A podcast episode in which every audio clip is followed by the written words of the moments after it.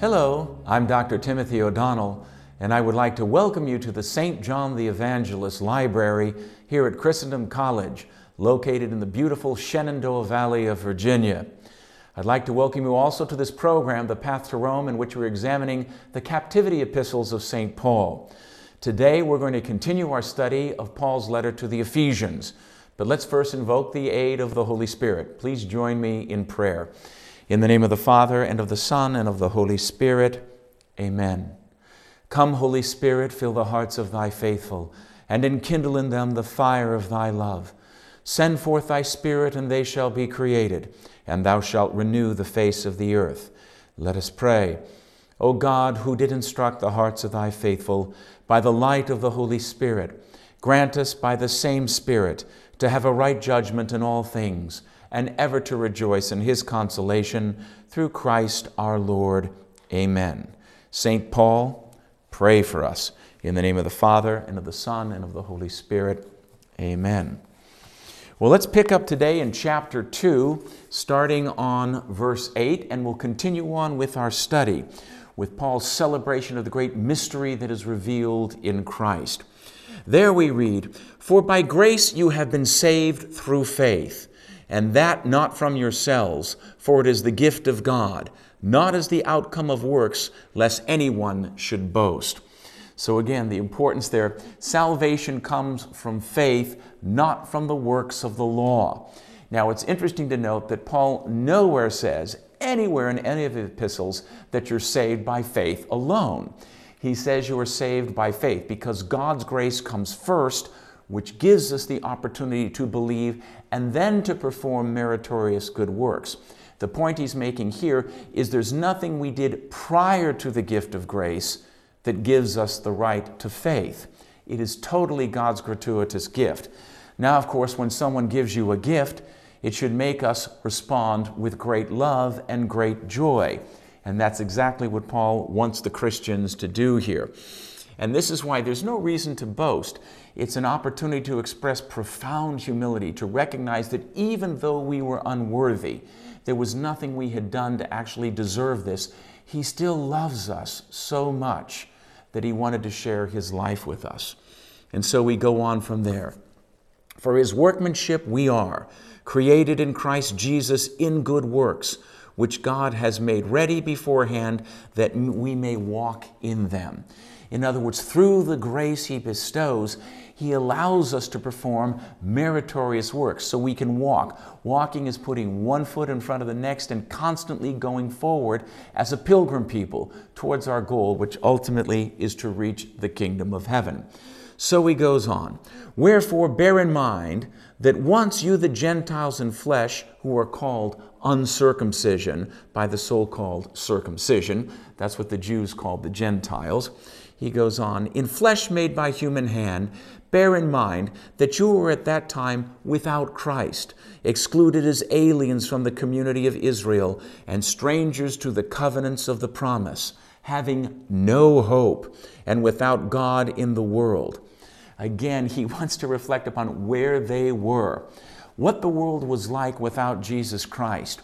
We take so much for granted. We take our faith for granted. We take the fact that we have hope for granted.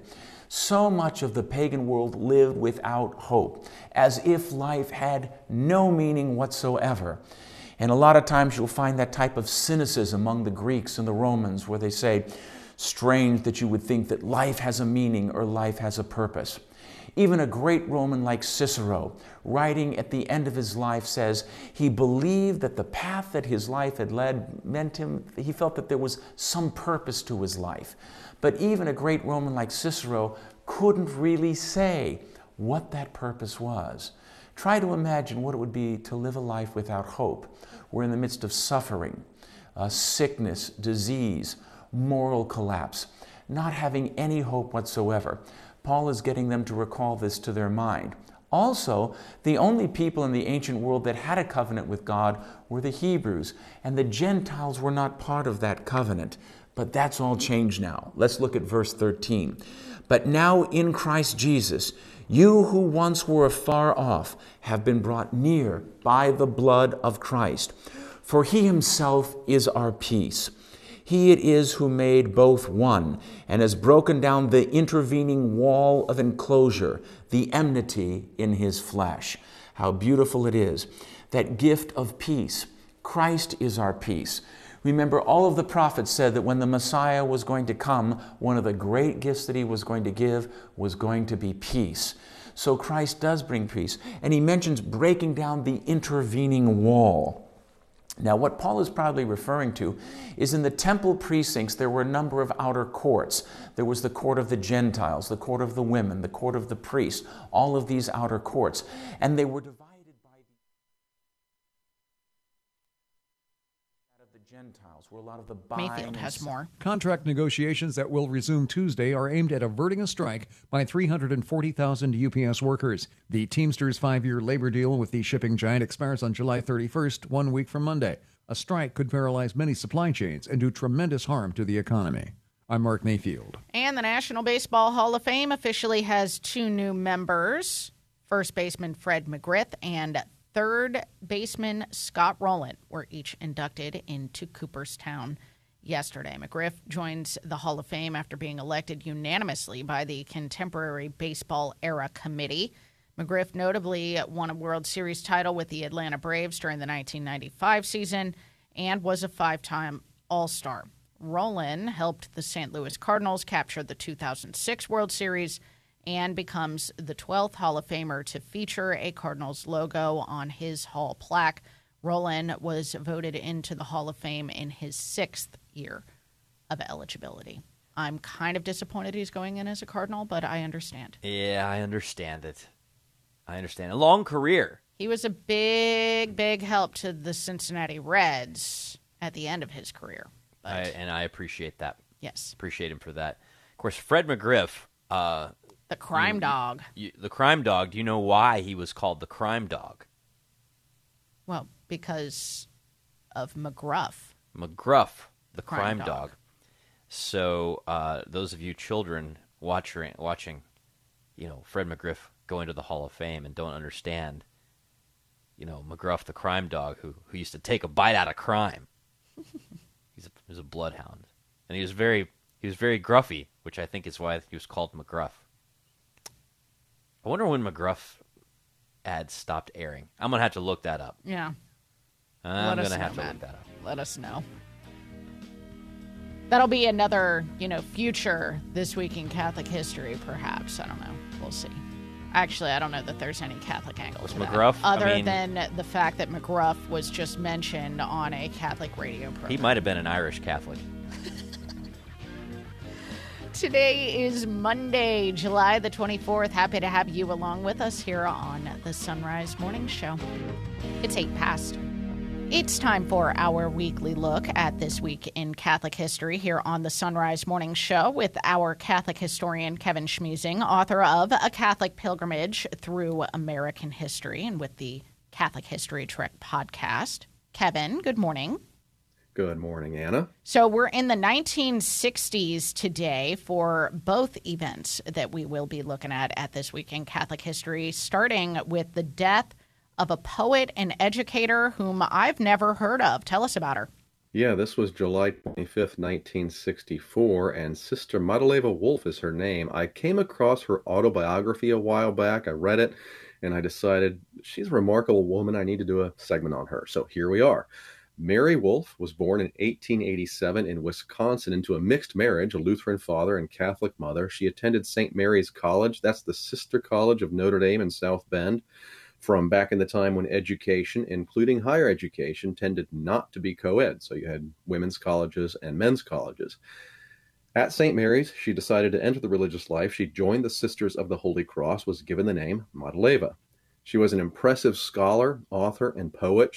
She obtained a master's in English from Notre Dame and then a PhD in literature from the University of California, Berkeley. Now, Berkeley wasn't at that time what it would become in the 1960s, but still her religious habit was a shocking sight for most of her fellow students and professors, and she has a number of humorous anecdotes about that in the book. She was also a natural leader. She served as principal of an academy and then president of a Catholic college in Utah, and finally as president of her alma mater, St. Mary's in Indiana. She established there a school of theology, and at that time it was the only place that offered graduate degrees in the subject, theology, for women. Under her leadership, St. Mary's became a prestigious institution. All this time, she continued to publish well regarded collections of poetry. Sister Madeleva wrote her autobiography, My First 70 Years, in 1959. Two years later, she retired from St. Mary's College, and three years after that, she died. It was this week, July 25th, 1964. I'm going to have to look up her poetry. Very interesting story. Sister Madeleva Wolff. Now, we're sticking with the 1960s on this same date, July 25th. Um, the promulgation of a document much more well known than Sister Madeleva Wolff. Yeah, very well known. In fact, any history of the church in the 20th century will probably discuss this event because of its impact on the church and on the culture.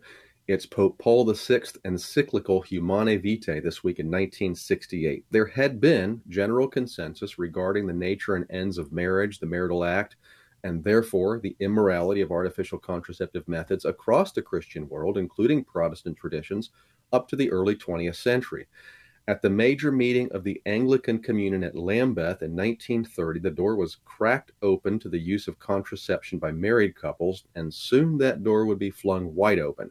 In that same year, Pope Pius XI issued an encyclical Casti Connubii, which reiterated the Church's traditional teachings, including the ban on contraception. In 1960, chemical contraception, the pill, was introduced. This was a novel method that called for a new moral analysis. This, combined with changing cultural norms and fears of overpopulation in the 1960s, put enormous pressure on the Church to modify the old teaching. The issue was brought up at the Second Vatican Council, but Paul VI decided to reserve to himself this particular matter. In the meantime, he formed a commission to study the question. In this cultural environment and with leaks to the media by members of the commission, much of the world, including many in the church, believed that the Pope was going to reverse the moral disapproval of birth control. Humanae Vitae, dated July 25, 1968, released at a press conference four days later, proved those expectations false. The encyclical's first words are this The transmission of human life is a most serious role in which married people collaborate freely and responsibly with God the Creator. Paul reaffirmed the teaching of Pius XI and the Church's tradition. Many Catholics, including some bishops, priests, theologians, and lay leaders, dissented from Humanae Vitae, more or less publicly, depending on the specific case. And some say the papacy has struggled to recover its authority ever since. But the church hasn't backed down from this sometimes difficult teaching, and subsequent popes, most notably John Paul II, have not only defended but further articulated the reasoning for it, so that many Catholics have also come to embrace and admire it.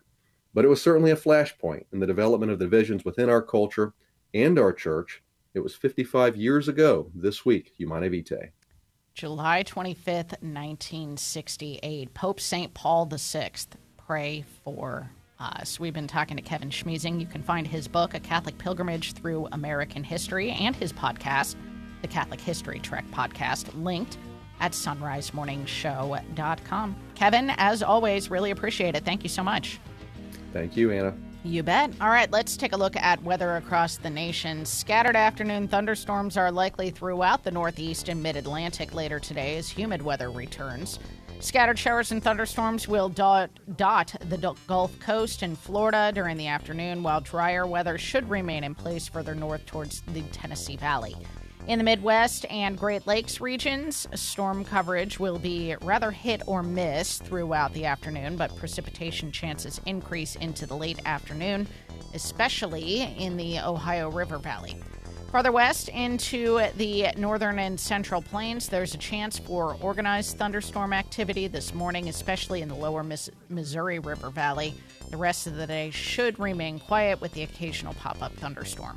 There will be widespread scattered showers and storms from Arizona to Montana today, and that heat dome nudges a little farther east today, bringing widespread 100 plus degree highs from California to Oklahoma. We got headlines coming up next. It's quarter past. Are you looking for peace? Longing for joy? Want to meet the giver of all goodness? God is calling the laity to bring Ignatian prayer into a suffering world. Work for the new evangelization. Go to LordTeachMeToPray.com. Order your free digital training and manual. Find true happiness and everlasting joy. Go to LordTeachMeToPray.com and click on the red button today. It's free, approved by the USCCB. Central Fabricators is proud to support the Sunrise Morning Show, where you'll get news from the Catholic perspective, while keeping you up to date on what's happening in the Vatican as well. It's also a great way to keep in touch with the Catholic faith throughout the week. Central Fabricators, based in Cincinnati, Ohio, is a family owned business for over 75 years, manufacturing and repairing corrosion resistant storage tanks, reactors, and pressure vessels. On the web at centralfabricators.com. That's centralfabricators.com. Tis the season for iced tea. If you're looking for some unique flavors to enjoy, the Carmelite Monks of Wyoming have a number of options, including lemongrass mint, ginger orange, and blossoming jasmine. Go check them out through our link to Mystic Monk Coffee at sonrisemorningshow.com. And when you make a purchase, we earn a commission. While you're at our site, pick up a mug or etched travel mug, which are available. Get your mugs and link to Mystic Monk Coffee for tea at sonrisemorningshow.com. Hey Alexa, how many ways can I get EWTN? You can get EWTN on television, via cable and satellite, on Apple TV, Roku, Amazon Fire, and Google Play. You can get EWTN radio in your car on Sirius XM Channel 130 and on the go on any mobile device with the EWTN app. And here's the best news. Now you can get EWTN's great programming on me. 17 past. Here's Anna with headlines. There are more excessive heat warnings in place throughout parts of the United States this week. Pope Francis celebrated Mass with some 6,000 elderly yesterday for the Third World Day for grandparents and the elderly. And during his Angelus address yesterday, the Holy Father reflected on the gospel of the wheat and the weeds. News at the top and bottom of each hour every weekday morning here on the Sunrise Morning Show. Uh, so, Anna Mitchell, something cool happened at my parish, and it's actually happened a couple of times in the past several months. Uh, and that is, we brought somebody into the church during a regular old Oh, nice. Sunday morning mass, the 8:30 mass. Um, brought in a young gentleman, and congratulations to him uh, this morning. Super cool. He's uh, been a Welcome Catholic less than 24 hours.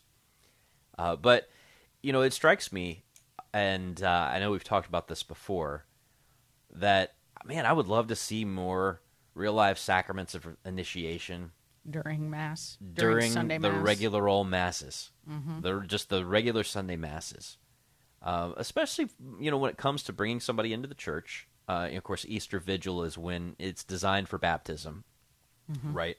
Uh, although, you know, for an already baptized person, I feel like Pentecost makes for like a nicer kind of Sure. I mean, I'm not in charge of these things, but for uh, for sort of abnormal situations, it sure is cool to be able to introduce people to the whole church at the mass they normally go to.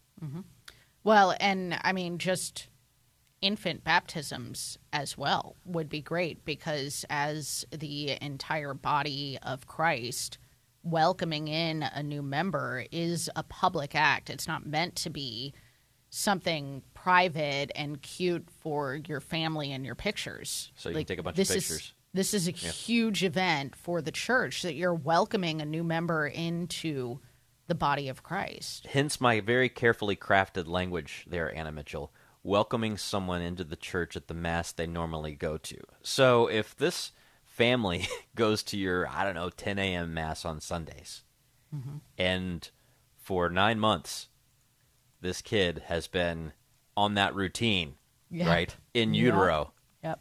and all the people in that church have been watching and following the progress of that family Of that child's growth. Yeah. in that nine month period. It sure would be cool for everybody to kind of see how that turned out. Mm-hmm. And how it started, initiated how it's going. How it's going. And if it means that you got to cut the homily by about two minutes that morning to work everything in. I, I think some people are like, ah, you know, it's going to be baptism and then, you know, everything's going to be longer. It, it's really not. No. Zeke and was- I think people are like, well, I won't be able to get a good angle, you know, for the for all the pictures I want. Yeah, come on. Have one person designate one person. They get the pictures for everybody. Mm-hmm. That had, we we were we had Zeke baptized during a regular old Yep. the mass that we went to. It was awesome. I was there. Normalize it. I think it'd be awesome. Plus, then everybody gets to squeeze the baby cheeks. Which is, I mean, the most important thing, right? Indeed. Not really. It's 21 past. Tea. If you're looking for some unique flavors to enjoy, the Carmelite monks of Wyoming have a number of options, including lemongrass mint, ginger orange, and blossoming jasmine. Go check them out through our link to Mystic Monk Coffee at sonrisemorningshow.com. And when you make a purchase, we earn a commission. While you're at our site, pick up a mug or etched travel mug, which are available in our online store. Get your mugs and link to Mystic Monk Coffee for tea at sonrisemorningshow.com. This past year has been a crazy roller coaster ride, but you have the power to get your business back on track by underwriting the Sunrise Morning Show. Weekday mornings, your message will reach millions of engaged Catholic listeners across the U.S. and around the globe who want to know more about and support Catholic businesses and organizations. To get national exposure for your business, ministry, or nonprofit on the Sunrise Morning Show, email me, Leah at sacredheartradio.com. That's Leah at sacredheartradio.com. Hello, this is Father Mark Watkins, pastor of St. Lawrence the St. Monica Sodality Prayer for Fallen Away Catholics. Eternal and merciful Father, I give you thanks for the gift of your divine Son who suffered, died, and rose for all mankind. You gave St. Monica a spirit of selfless love manifested in her constant prayer for the conversion of her son Augustine. Inspired by boundless confidence in your power to move hearts, I pray the grace to imitate her constancy in my heart for those who no longer share in the intimate life of your Catholic family. Grant through my prayer that they may be open to the promptings of your Holy Spirit and return to loving union with your Church.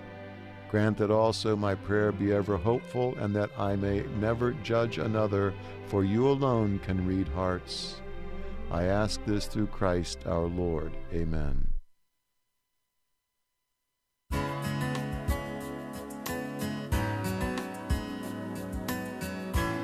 The Sunrise Morning Show continues. I'm Matt Swaim, joined now by Father Philip Larrey from Humanity 2.0, and uh, with the increasing news about artificial intelligence in just about every area of life. It's always great to have these conversations and figure out where the church stands and what it means to be a human being. Father, welcome back. Good morning, Matt. Great to be back. I feel like every morning I wake up to about 20 new ethical issues related to artificial intelligence.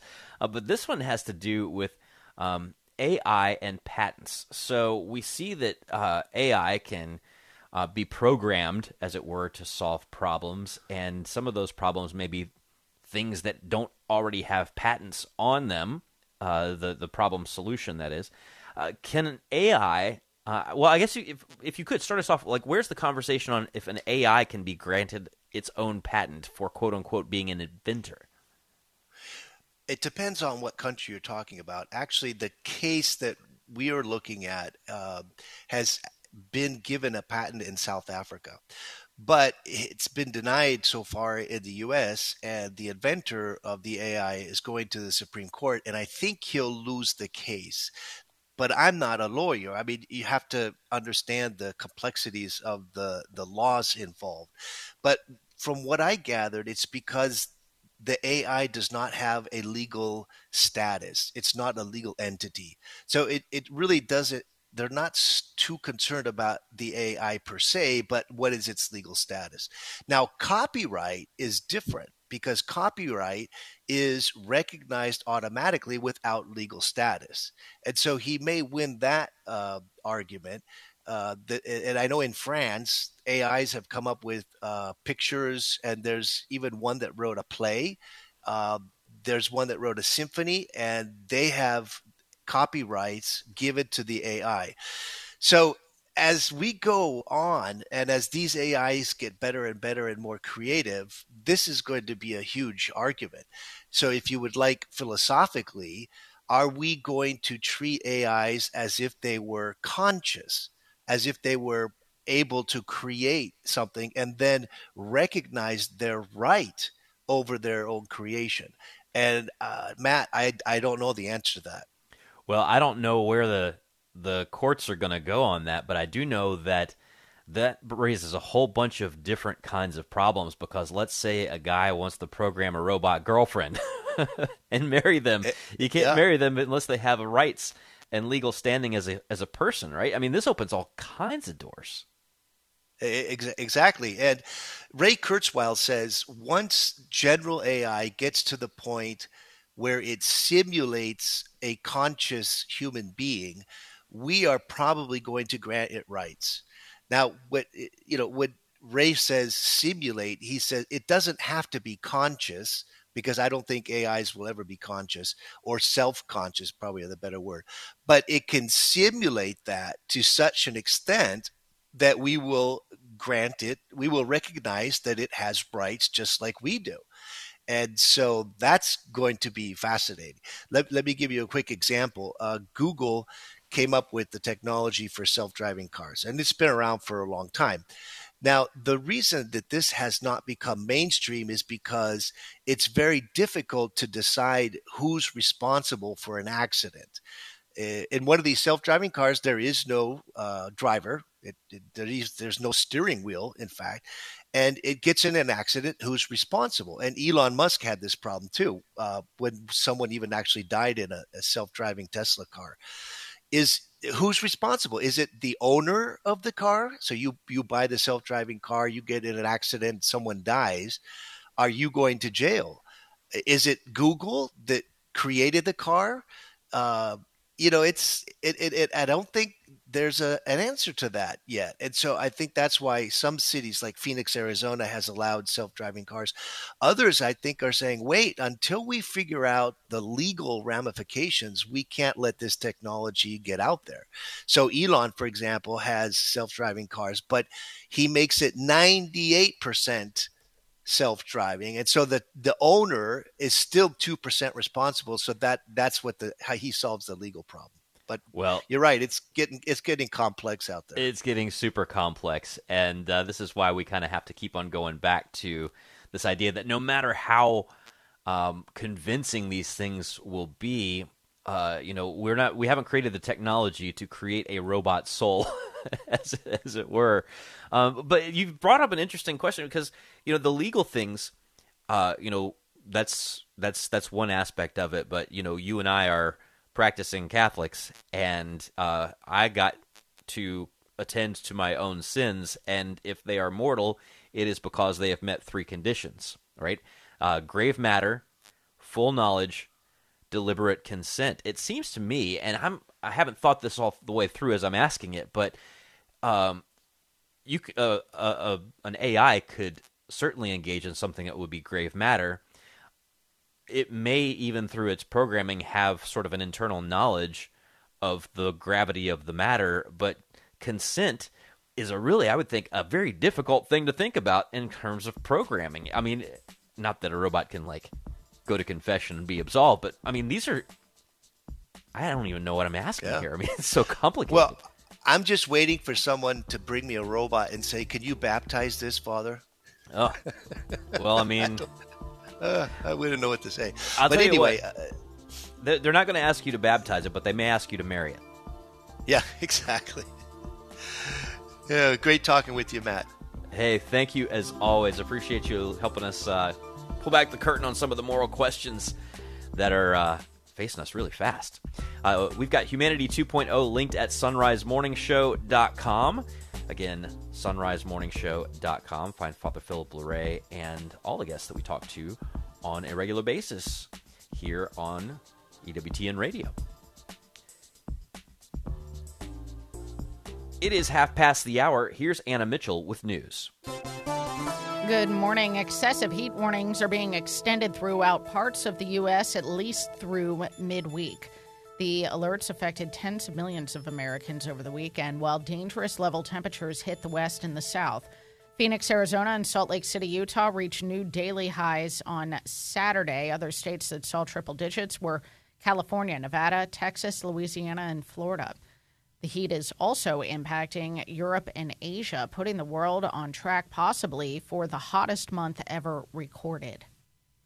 Pope Francis celebrated Mass with some 6,000 elderly in St. Peter's Square in St. Peter's Basilica yesterday and in his homily reflected on the gospel parables in light of the Third World Day for grandparents and the elderly.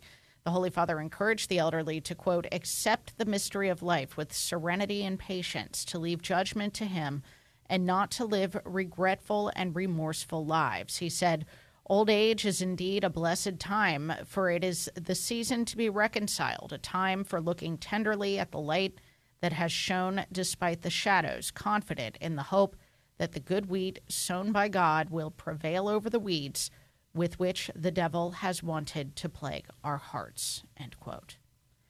During his Angelus address yesterday, Pope Francis continued to reflect on the gospel of the wheat and the weeds from Vatican Radio, Thaddeus Jones reports. The Pope said the Lord describes our world like a large field where God sows wheat and the devil sows weeds. The good and the bad then grow together. Pope said we might be tempted to root out these weeds, but we risk uprooting everything, even hurting the good, in an effort to create a more perfect world. From the field of the world, the Pope then described the field of the heart, where we can actually do some necessary cleanup, also since we can intervene directly. Our heart, the Pope said, is marked by wheat and weeds and is a field of freedom, and therefore it's open and vulnerable and requires constant care of the delicate shoots of goodness while identifying and dealing with the weeds. He said we need to look within ourselves with an examination of conscience to discern the good and evil in order to verify in the light of God what is happening in the field of the heart. Pope then identified a third area called the field of our neighbor, meaning the people in our lives whom we can often judge by focusing only on their weeds rather than challenging ourselves to focus on the good grain that is growing in them and that we can help cultivate encouraging everyone to see the beauty of what the Lord has sown in others, our world, and ourselves, the Pope pointed out that this is not a naive exercise, but one a believer must undertake because God, the farmer of the great field of the world, loves to see goodness and to make it grow to make the harvest a feast. And the Pope said we should look at our own lives and how to resist the temptation to want to bundle all the grass together with sweeping judgments of others when we should try to see what is good without overlooking their weaknesses. And in conclusion, he said, May the Virgin Mary help us to cultivate patiently what the Lord sows in the fields of life. I'm Thaddeus Jones. President Biden is urging Israeli Prime Minister Benjamin Netanyahu to not rush his judicial overhaul plan. In a statement to Axios yesterday, Biden noted he's concerned about the law that would limit the power of Israel's Supreme Court and its potential implications. Tens of thousands of protesters, both for and against the reform, have taken to the streets in Jerusalem and Tel Aviv for months. The Patriarch of Baghdad is expressing concern about Chaldean Catholic Church property. The Pillar reports Cardinal Louis Sako is worried that church property will be seized once he relocates. The Cardinal recently announced that he would be moving to Kurdistan after the Iraqi president withdrew a decree that recognized him as the head of the Chaldean Catholic Church.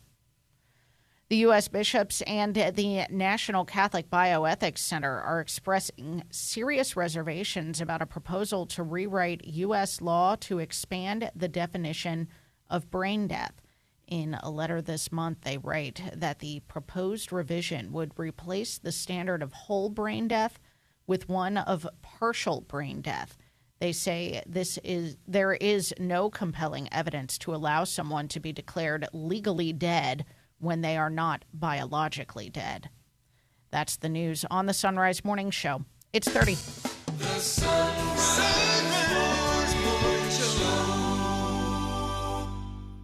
Do you use a single brew coffee maker at your home or in your workplace? The Carmelite monks of Wyoming have single use coffee pods especially for you. Go to the Mystic Monk Coffee site through our site, sunrisemorningshow.com, to browse the monk shot options.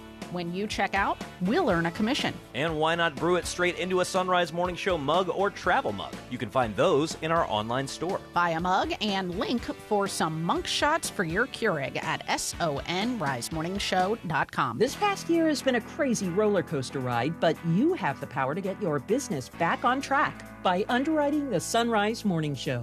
Weekday mornings, your message will reach millions of engaged Catholic listeners across the U.S. and around the globe who want to know more about and support Catholic businesses and organizations. To get national exposure for your business, ministry, or nonprofit on the Sunrise Morning Show, email me, Leah at sacredheartradio.com. That's Leah at sacredheartradio.com. This is Every Day with St. Francis de Sales. To live according to the Spirit means thinking, speaking, and working virtuously, not according to the senses or the desires of the flesh. But what are the virtues of the Spirit? Faith, which shows us truths beyond the comprehension of the senses. Hope, which makes us aim at the good that is invisible. And charity, which makes us love God above everything else and our neighbor as ourselves, not with a purely natural or self interested love, but with a love that is pure, firm, and solidly founded on God. For Sacred Heart Radio, this is Father Chris Armstrong.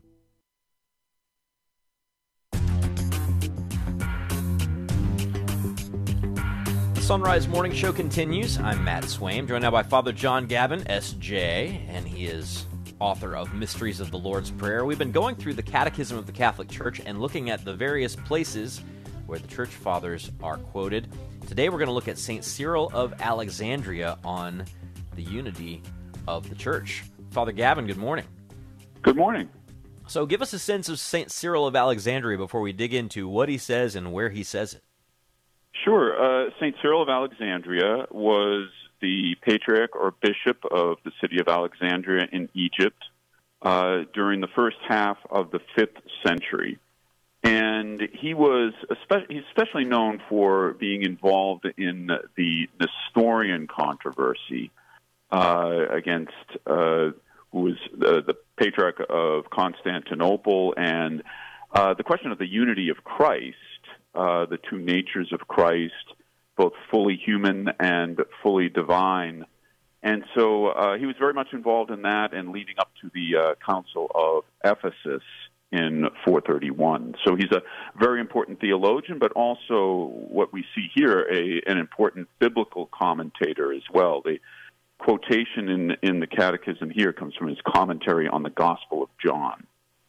So then, if he has all that to say about Christ, and then the hmm. church mm. is the body of Christ, then what does he have mm-hmm. to say about Christ's body, the church? Well, what we see here, uh, as I said, it's coming from the uh, his commentary on the Gospel of John, and he's actually commenting in this section on uh, John seventeen twenty to twenty one, he writes, I am, uh, well, Jesus says, I am not asking on behalf of these alone, but also for those who believe in me through their word, that they may all be one, just as you, Father, are in me and I in you, that they also may be in us, so that the world may believe that you sent me. And he looks at that and he does something that the fathers do regularly. You use scripture to unlock scripture. And he asks, how, how can we be one uh, as Christ, uh, Jesus and the Father are one, Christ and the Father are one? And so he goes to uh, Ephesians 4 3 to 6. And in there, he sees in verse 3 there is one body and one spirit, just as you were called in one hope of your calling. And he says that that, that point of unity, what unites us, Father, Son, and Spirit, what unites us to the Trinity as a church, is the indwelling of the Holy Spirit. And so that's that's his move that he's making here. It's through the Holy Spirit that this union is formed. You know, this is such a powerful question because you know he's coming at it uh, very clearly from a sacramental worldview. So yes. uh, this is not like a subjective sense of like I feel like I have the Holy Spirit. You know, like right, you, right. sometimes happens in other ecclesial communities, right? And the kinds that I grew up in, mm-hmm. that was that was the case. Or, or when it says in this quote from paragraph 738, as the power of Christ's sacred flesh unites those in whom it dwells into one body. This is Eucharistic language.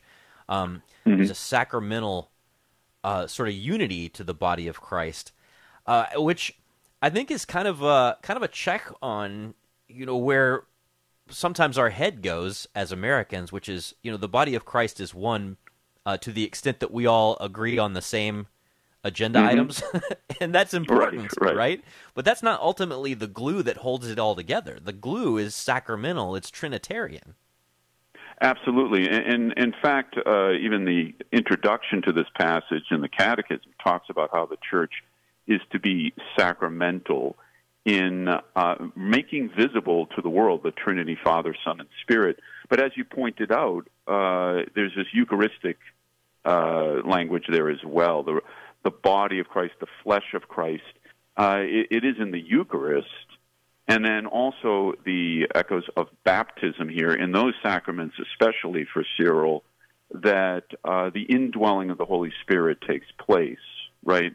Uh, when we are baptized in the name of the Father, the Son, and the Holy Spirit, when we receive the Eucharist, the body of Christ, it is then that we uh, receive that uh, the Holy Spirit. And of course, he doesn't speak about quite echo confirmation here, but but that anointing uh, that takes place in confirmation, uh, that too, he's always pointing back to the sacraments.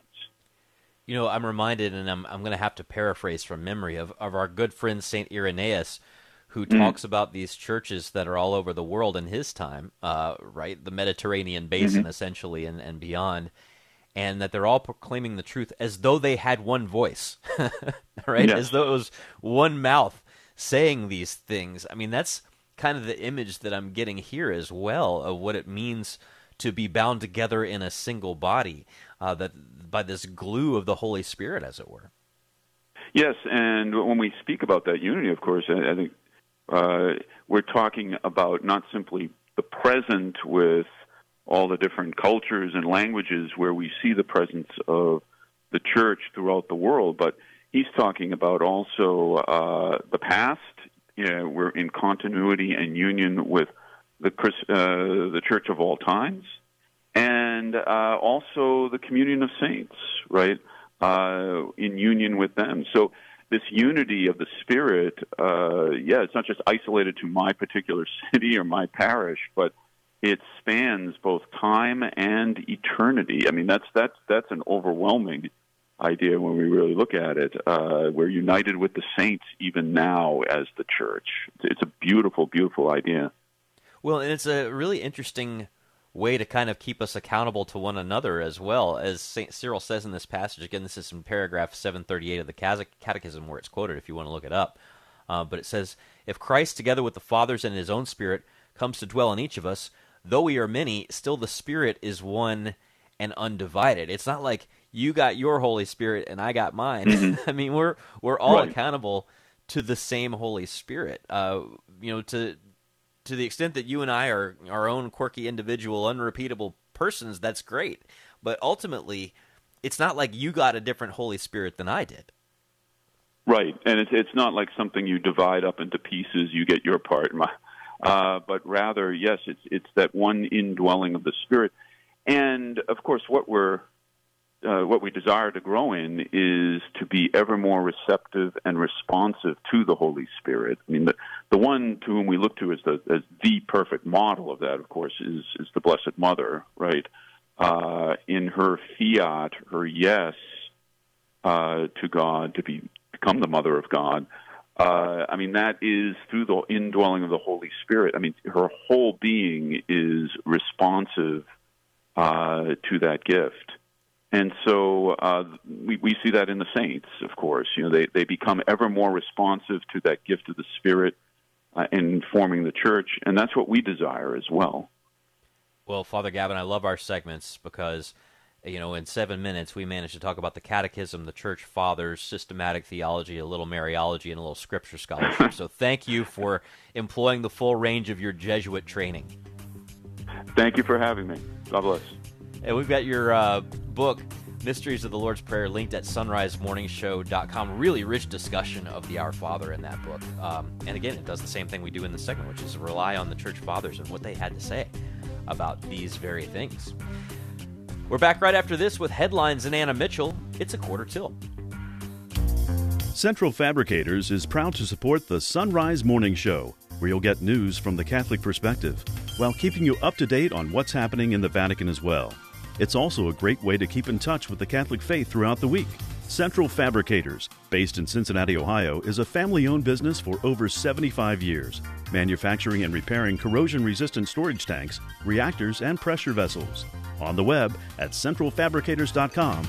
That's centralfabricators.com. For over 500 years, the church honored spiritual exercises of St. Ignatius of Loyola have formed many saints. This treasured way of personal prayer with God is now available to you for free. Order your free training manual at LordTeachMeToPray.com and bring Ignatian prayer to others. Lord Teach Me to Pray is approved by the USCCB. Order your free training manual at LordTeachMeToPray.com. That's LordTeachMeToPray.com. Lord Teach Me to Pray underwrites the Sunrise Morning Show. Do you use a single brew coffee maker at your home or in your workplace? The Carmelite monks of Wyoming have single use coffee pods especially for you. Go to the Mystic Monk Coffee site through our site, sunrisemorningshow.com, to browse the monk shot options. When you check out, we'll earn a commission. And why not brew it straight into a Sunrise Morning Show mug or travel mug? You can find those in our online store. Buy a mug and link for some monk shots for your Keurig at sonrisemorningshow.com. What's stopping you from becoming a Catholic? Why can't women become priests? I don't understand why I have to earn salvation. How is it possible that God created everything? Why do I need to confess my sins to why a priest? Why is the Catholic Church so unwilling to rec- The Catholic Church is too rich. Catholics worship Mary and are As far as I'm concerned, all religions are equal. You are called to communion with Dr. David Anders.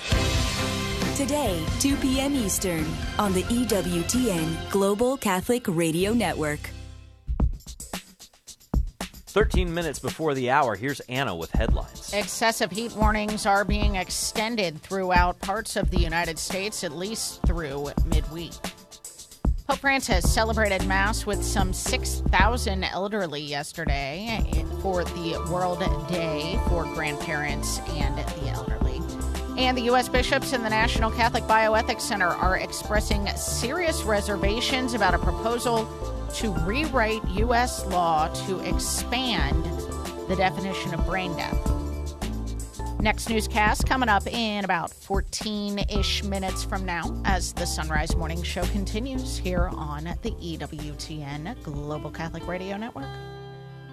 Back with us now on the Sunrise Morning Show is Father Patrick Briscoe, editor of Our Sunday Visitor. Good morning, Father. Good morning. Great being with you. It is great to have you. So, we just celebrated the World Day for Grandparents and the Elderly, which is celebrated just ahead of the feast of Jesus' grandparents, St. Joachim and Anne. And today we're going to be talking about intergenerational living. First of all, Father, what would you say is the importance, just in general, of grandparents?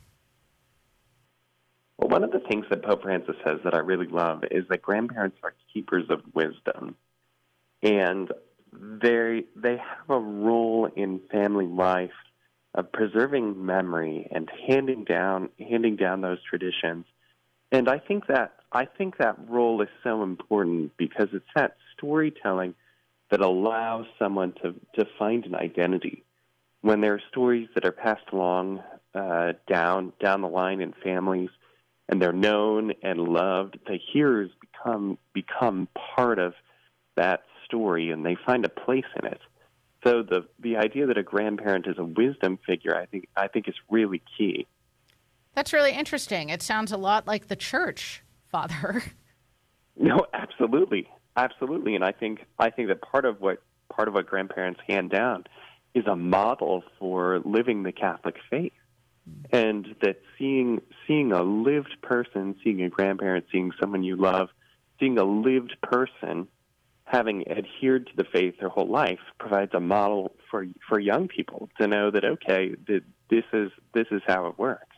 Yeah, absolutely. Now, I know that there are, are certainly exceptions to this, but I would say that most kids these days do not grow up living in a home with their grandparents. I mean, there's been this rise in nursing homes and assisted living facilities in recent decades. And so you don't see all of the generations in one home like like you may have, you know, 50 or more years ago.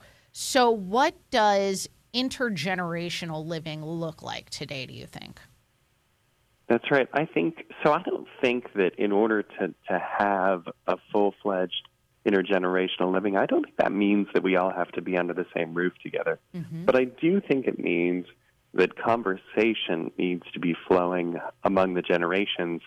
And because you can live, you can live with someone, you can live closely alongside someone. Someone can play an, a very important role in your life, um, with without necessarily being in the same in the same space together. So I think part of I think part of what needs to happen from young people and in our Catholic families is wherever our grandparents live, we need to make sure that they play an integral role in our life, that they're present at whatever events they can be present in, that we pick up the phone and have conversations flowing to and from, that we share that we share as much as our life as we can, offering photos and videos of whatever we're up to.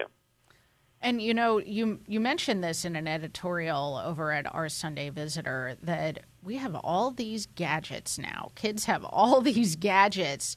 Use them for good. Use them to to record these memories so that you can have them for years and years to come long after your grandparents are gone.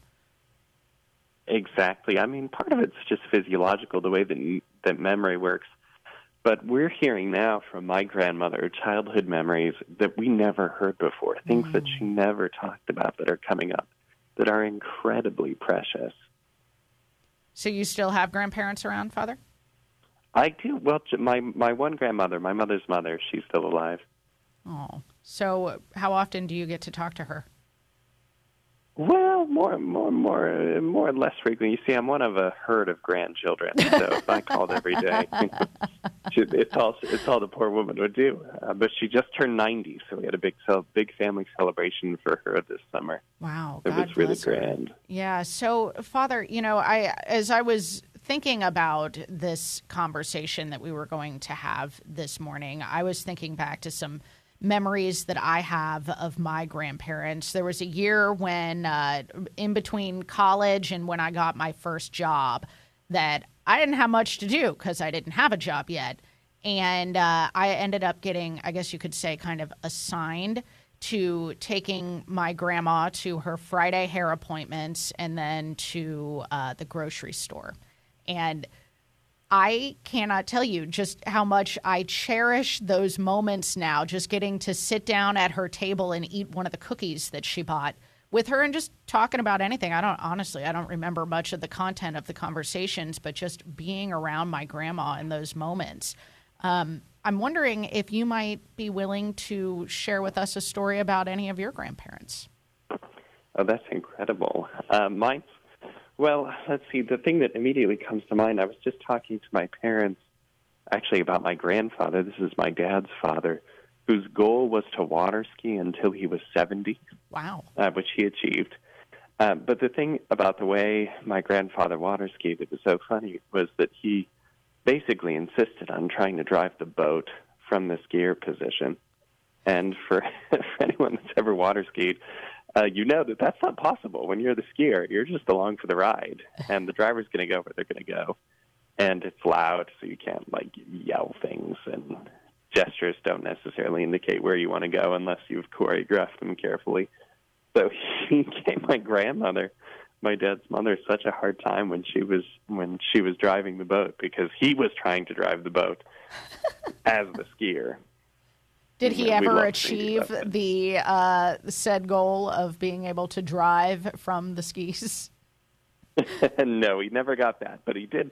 You know, he did get his goal, like I said, of skiing until he was seventy. So he's very proud of that. That's very impressive. So, Father, if you if you were talking to a kid right now, and honestly, you probably are talking to a kid right now because their parents have the Sunrise Morning Show tuned in on the radio right now what would you tell them? Why do we need to know the stories of the past, like silly stories like my grandpa wanted to ski until he was 70?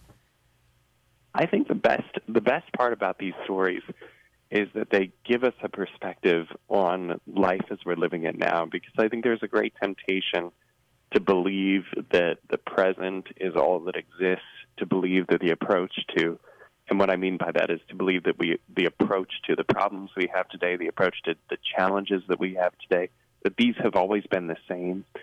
And if we hear the stories from the past, stories which, you know, can be can be silly, which can be humiliating, they provide they provide a framework for us to work out of a grounding for us to encounter more than just the present.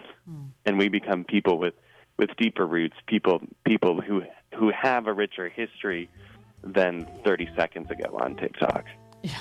Oh my gosh. You are not kidding, Father, for sure. And then, of course, for those of us who have grandparents that have gone before us marked with the sign of faith, we still have the opportunity to be connected with them through prayer. Amen. We've been talking to Father Patrick Briscoe. You can go read the editorial on this over at oursundayvisitor.com. Father, it was so good talking to you. Thank you. Hey, great being with you. Have a happy Monday. You do the same, Father. Thank you very much. All right, we got another hour of the Sunrise Morning Show coming up for most of our affiliates as we continue here on the EWTN Global Catholic Radio Network. Hope you can stick around.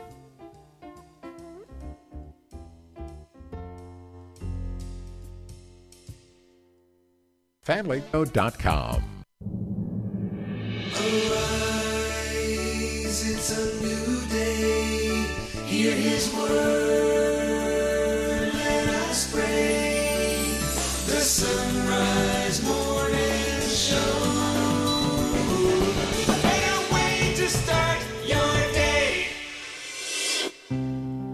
It is Monday, the 24th of July. Let's begin this morning, as it's a work week for many of us, praying for those who are not headed to work today, a prayer to St. Joseph for all who are unemployed. In the name of the Father, and the Son, and the Holy Spirit.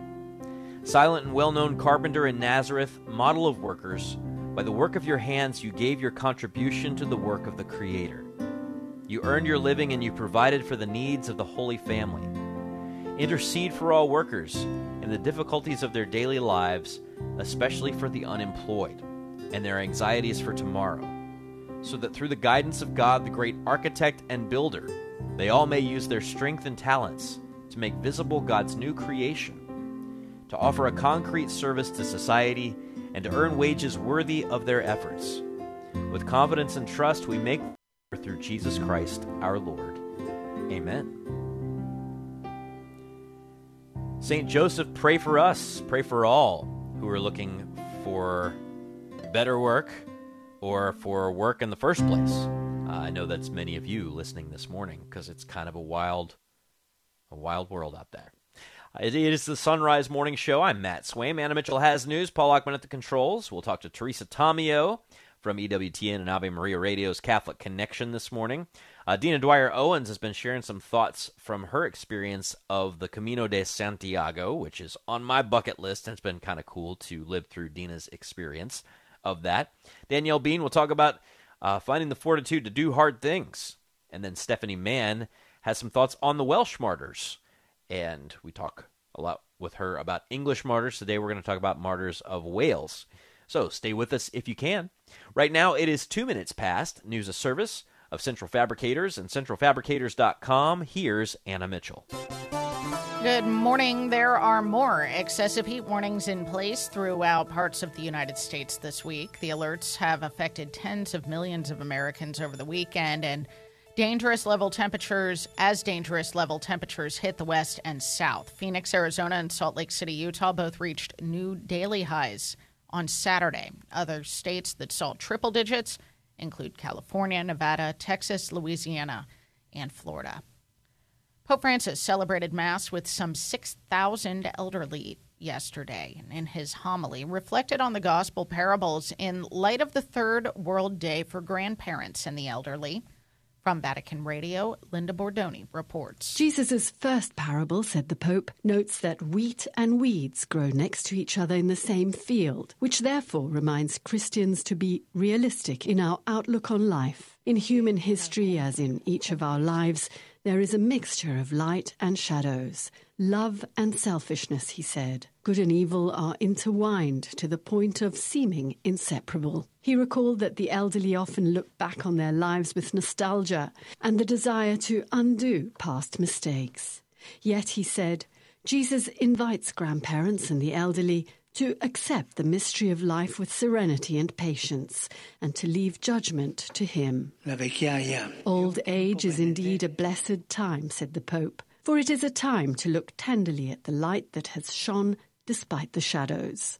Pope Francis then turned to the second parable about the tiny mustard seed. Growing up and growing old, he said, resembles the growth of the mustard seed into a large tree where others can find shade and comfort. Grandparents, he added, offer a place for children and grandchildren to learn the warmth of a home and tenderness. In this fruitful exchange, he said, we can learn the beauty of life, build a fraternal society, and in the church be enabled to encounter one another and dialogue between tradition and the newness of the spirit. Turning to the third parable, which speaks of mixing yeast and flour to make dough rise, Pope Francis said intergenerational exchange can push aside individualism and selfishness so that elderly people are not marginalized or abandoned in their loneliness. In conclusion, the Pope urged young people and the elderly to share their gifts and grow together in mutual support and care. I'm Linda Bordoni. During his Angelus address yesterday, the Holy Father urged action to save migrants in North Africa. Vatican News reports the Holy Father called attention to the need for world leaders to come to the assistance of migrants trapped in the deserts of North Africa. He said, quote, I appeal in particular to the European and African heads of state and government for urgent relief and assistance to these brothers and sisters. He said, May the Mediterranean never again be a theater of death and inhumanity. May the Lord enlighten the minds and hearts of all, inspiring sentiments of fraternity, solidarity, and hospitality. He also prayed for the victims of flooding in South Korea and called again for action on climate change. He said, I renew my appeal to leaders of nations that something more tangible be done to limit polluting emissions. It is an urgent challenge and cannot be pro- postponed. It concerns everyone, he said. Secretary of State Antony Blinken says Ukraine has retaken about half of all Russian occupied territory in the early days of Kiev's counteroffensive. Appearing on CNN yesterday, Blinken called it a quote, very hard fight as Ukraine battles to take back more ground against strong Russian defenses. Blinken also said he expects the Ukrainians will eventually succeed given the training and support that they've received from more than 50 countries. UPS and the Teamsters Union will return to the bargaining table this week. Mark Mayfield reports. Contract negotiations that will resume Tuesday are aimed at averting a strike by 340,000 UPS workers. The Teamsters five year labor deal with the shipping giant expires on July 31st, one week from Monday. A strike could paralyze many supply chains and do tremendous harm to the economy. I'm Mark Mayfield. And it was all about Barbenheimer this weekend at the North American box office. Greta Gerwig's live action feature Barbie was the top movie in the U.S. and Canada, earning $155 million in its first weekend of release. The success marks the biggest opening for any film directed by a woman. Coming in second was Christopher Nolan's biopic Oppenheimer, which made $80.5 million in its debut weekend. All right. So Can I make a uh, confession? Which one did you see? Okay, neither. I okay. Then then you have nothing to confess to me. Well, I am a big, big fan of Greta Gerwig's Little Women. Okay, I'm And assuming that this is just so- Little Women with like. And I also dream very much houses. enjoyed Greta Gerwig as an actress in the movie Frances Ha. And so I kind of want to see Barbie Okay. because I've heard it's a satire, Matt. It's not actually a kids' movie. Well, uh, so nothing is a really, children's movie anymore. Really makes Yeah. me want to see Barbie. Well, did you ever see Josie and the Pussycats? Um, which was a spin-off of the Archie yeah, comics, and it was supposed to be this like bubblegum girl pop band, but in fact it was like actually a really kind of tongue in cheek critique of the music industry and consumerism. Mm-hmm. Yeah. I don't know. Maybe uh, maybe we do end up with uh, Barbie as a critique of, you know, materialist consumerism, and Oppenheimer as a critique of scientific materialism and the cult of progress. Imagine that. Or maybe we just get like some people who want to see sparkly things and watch stuff explode. I don't know. I never know where the moral compass of America is, Anna Mitchell. Well, if I ever get around to seeing Barbie, I'll let you know what I think. I'll let you see it for me. Okay. I also want to see Spider Verse. I want to Yeah, see that's The Little priority. Mermaid. Spider Verse is probably your priority. You think so? I think so. Mm, okay. I don't have time to watch movies. I know, neither do I. I have children. Yeah. Teresa Tomeo now joining us from EWTN and Ave Maria Radio's Catholic Connection. How are you, Teresa? I'm well. Happy Monday. How are you? I'm doing well, and uh, you got some interesting stuff from some teachers regarding social media that I know that you're going to be talking at, uh, about at length on your show. But give us a little Yeah. Well, I think it's a mixture of good and bad news. I'm always glad when I see people, different organizations, speaking up and addressing the media issues, especially addiction with social media. And uh, this is a direct tie-in to, and they even mentioned this in, in their study. This is a direct tie-in to the recent Surgeon General's report that came out, if you recall, on social media and mental health. But the problem I have with this is you have these these unions, American Federation of Teachers and others, who were really going after parents during COVID when parents were noticing a lot of problems with their children's education because the kids were being schooled online. The parents came in to speak up. Many of these uh, teachers unions and teachers themselves were caught uh, on mic or off mic. They thought they were off mic saying horrible things about parents and how parents don't know what they're talking about and they shouldn't be involved. And now, because social media is causing big disruptions, to the point where they came up with this report, Likes versus Learning, the real cost of social media for schools. Now, part of their plan is to work directly with families. So, while on the one hand, I'm glad they're doing this, on the other hand, it's like, well, this is what parents were raising concerns about during COVID. And so now they want parents' involvement when it's affecting them personally in a negative way, but before they wanted complete control over their children's lives. And if you look at some of the studies, for example, if you look at the report from the Surgeon General, and he gives some detail that COVID was a big source of a big source of the problem that a lot of kids got even more involved and hooked on the internet and other social media outlets or the social media sites because they were spending so much time online. So I think it's really interesting. I'm glad they're doing it, but at the same time, I wish they would admit that they were, be honest, and they're part of the problem. Well, you know, it is one of those things where I, I mean, people don't realize how much the church has to say about this question. That's uh, right. Of, of involving parents in the education of their own children is not how the church approaches it. It's uh, parents are the educators of their children, and we can involve the schools, right? And you know, we get this backwards on so many so many levels because you, it's it's it's easy to make that kind of mental leap. Well, these are the trained professionals who have master's degrees in child psychology and uh, secondary English education, and that means that they should be very good in a classroom. But at the end of the day, it's still your kid. you Right. know, it's still your Right. kid, and you are the person who's got to figure out, uh, you know, what shows they're allowed to watch and how late they're allowed to stay out and whether they're going to have to eat their green beans or not. And this is Mhm. stuff that you know you can involve, and you should have a relationship with your school to the extent that that's a possibility. You know, schedules are insane, but at the end of the day, I mean, it's your kid. Well, the report says that they have five priorities, one, and, and the one of them is directly engage and work with schools and families. They didn't want anything to do with families and parents during COVID. They they kicked families out. Parents were arrested. They were caused ter- they're called terrorists in some cases when they showed up at these school board meetings. So I, I think, in addition to talking about this issue, they should be uh, apologizing and saying, you know what, we didn't realize how important the parental role was. Now, for Catholics, as you said, that that should be a no-brainer because it, it's it's who we are as, as a faith, and the church is very clear. Uh, but we have to start realizing this in terms of these organizations. You mentioned the experts, right? Well, Dr. Ray always says, do the experts have your worldview as a Catholic parent? Now, the majority of these people who are going to be in the public system probably don't. So that's another thing that's that's really important for parents to stop and think, okay, wh- who am I allowing to educate my children. There's a big problem with that. I mean, I'm, I'm several years older than you. When I was growing up, where our parents didn't feel this is a lot of people who, right? They weren't they were catechized by the culture and not by the church.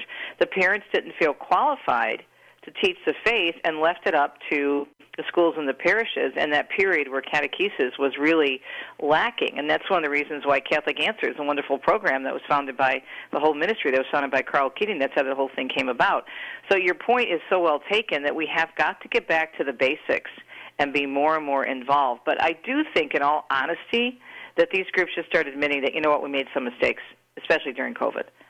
Well, and I think one of the mistakes that uh, that was made is that it became less about education, more about psychology, right? And, uh, if you're an educator, yeah, if you're an yeah. educator, then your job should be to kind of teach the material and find the best way to present the material in it. Right. Uh, you know, instead of appointing yourself as, you know, a, a, a school counselor, you know, uh, sort of arbitrarily. And uh, you know, I think also too, Teresa, and this is probably much a, a much larger conversation, is that if you're you don't counsel out of a vacuum. You counsel out of a worldview, and your anthropology informs how you counsel. Your theology mm-hmm. informs how you counsel.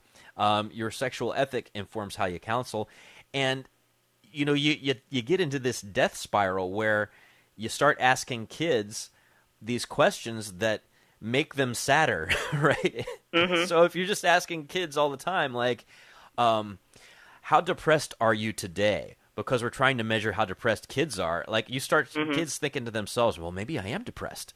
And maybe mm-hmm. they are, but it gets to be this sort of death spiral of stuff as opposed to like you know this this question of like how do we form the whole human person which is the question that should be informing catholic education and does there are many good catholic educators right. that that do that sort of thing but when you're getting a public school that doesn't have a unified worldview or that has a worldview that's being constantly tried to figure it out by the state and they're trying to form a whole person then you're going to run into big problems and you're going to end up with a lab instead of a classroom well, if you look at who's behind this study, it's interesting because you have the American Federation of Teachers, and they have this group called Parents Together. So it sounds very good. I went on their website. Well, you talk about different uh, worldview in terms of who you are, in terms of what you believe sexual ethics are they're all for pushing particular ideologies, including transgender and the LGBTQ ideology. So they're teaming up with this organization. They're both saying that there's a problem with social media, but where are these kids getting these ideas really for a lot of these these things they say they're feeling or believing? Well, it's social media.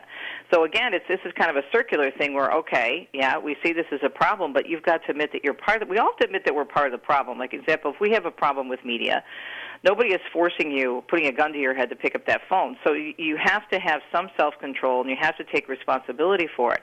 This it seems to me like again, I'm glad they're addressing this. It seems to me like a big blame game when they're not looking at themselves and what they're going to do differently. Yes, now all of a sudden they want parents involved, but what are they going to be doing specifically? It sounds to me like they're just upset because it's causing disruptions in their classroom. Maybe I'm being too insensitive but I just talked to so many parents during COVID uh, who had kids in public schools who were just desperate to try to get involved, and the school would have no part of it. I have an easy solution, Teresa. What's that? Um, the people in your parish who are upset by this and whose kids are grown up and have lost the faith, tell them to just dump all their money into Catholic schools so we can send all these kids to Catholic schools for free and pay well, teachers I, like lots you know what? That's a I great wish it was idea, a, and not that every, not that any any school is perfect, but certainly if you're, as you said, if you're going to be, be in a Catholic environment, you know, with the worldview uh, from a Catholic perspective, that's much healthier and much much different, but much much healthier. Yeah, and uh, like I say, we got you know Catholic schools need their own you know ongoing reforms as well, but. Uh, man, it sure would be great if some of these people had other options than the one game in Amen. town for most of them. Well, thank you so much, Teresa. I'll be listening. Thanks. Later this Good morning. to talk to you. Have a great week. You do the same. 17 past. We're back right after this with headlines. Born from the heart of St. Daniel Comboni, the Comboni missionaries have served the poorest and most abandoned people in the world for more than 150 years. The Combonis improve quality of life with resources like food, clean water, and medicine. They provide vital education in schools and spiritually minister through the sacraments, all while preparing local Christian leaders to serve their people now and in the future. Find out more at combonimissionaries.org. Are you looking for peace? Longing for joy? Want to meet the giver of all goodness? God is calling the laity to bring Ignatian prayer into a suffering world. Work for the new evangelization. Go to LordTeachMeToPray.com.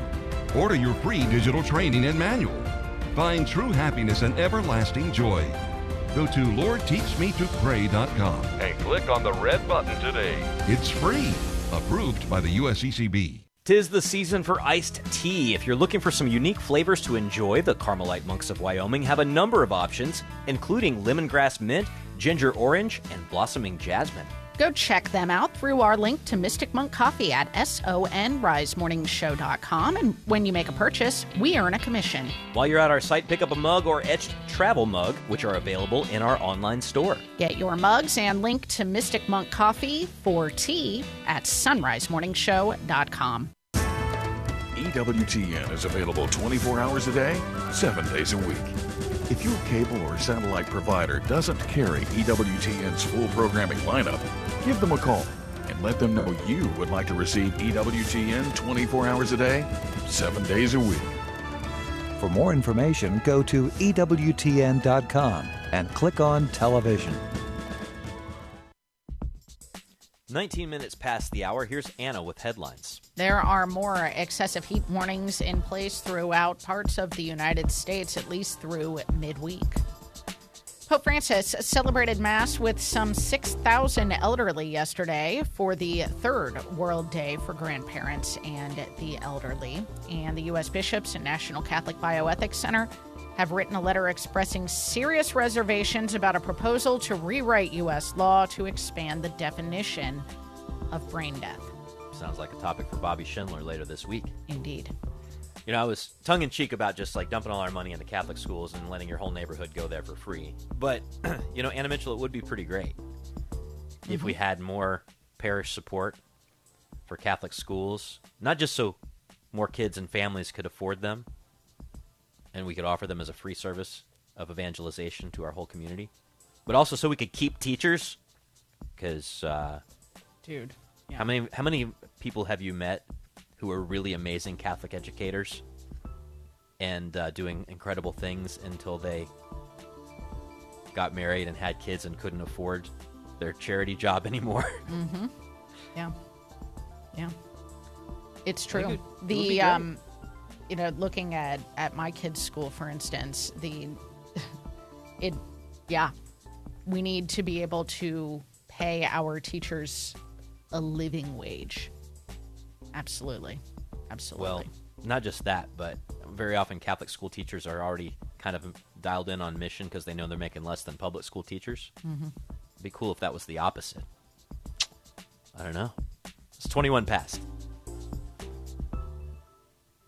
Iced tea. If you're looking for some unique flavors to enjoy, the Carmelite Monks of Wyoming have a number of options, including lemongrass mint, ginger orange, and blossoming jasmine.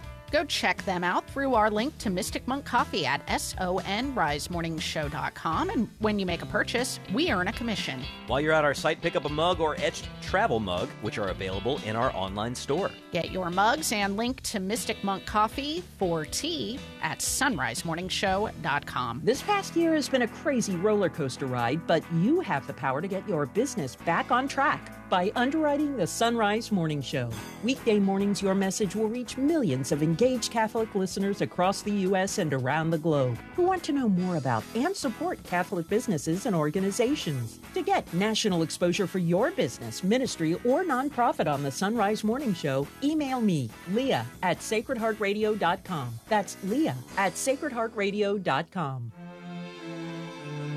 Lord Jesus, who loves us so much, we have not loved you as we easily might have, nor served you enough in our neighbor as we could have. We are truly sorry for this unfaithful love and promise to do better in the future, because you accept everything that we do in God's grace, when done in a spirit of love and obedience, as reparation.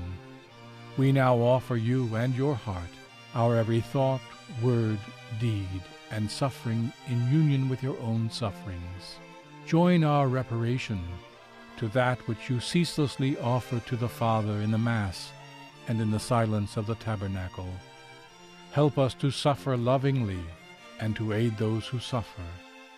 Make your redemptive love fruitful in the hearts of all those who will die today, so that all of us may love you forever in heaven. Amen.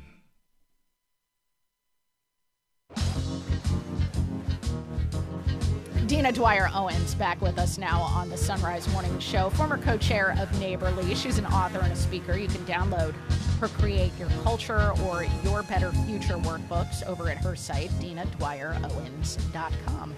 Good morning, Dina. Good morning, Annie. Your pilgrimage. We talked to you last time, about a month ago, about your sort of your initial reflections uh, just coming off of a pilgrimage walking the Camino. So now, a month since that, uh, how has this pilgrimage continued to sink in? I'm I'm really still working on digesting it. It's it's so interesting how this is taking me some time. In fact, I I've decided I really need to get away, and uh, have just booked a, a day silent retreat early August to just slow down and uh, I took a lot of, I did a lot of journaling um, on the pilgrimage. So I want to go back and really review those. Even though for the first week I got back every morning in uh, daily mass and adoration, I, you know, I spent time reviewing those. Mm-hmm. Um, but it's time to really uh, slow down and let it sink in again. And I think I need a full day uh, to do that. Dina, first of all, can we talk? I mean, you don't need to reveal anything specific that you wrote in this journal, but what made you want to keep a journal while you were on the Camino?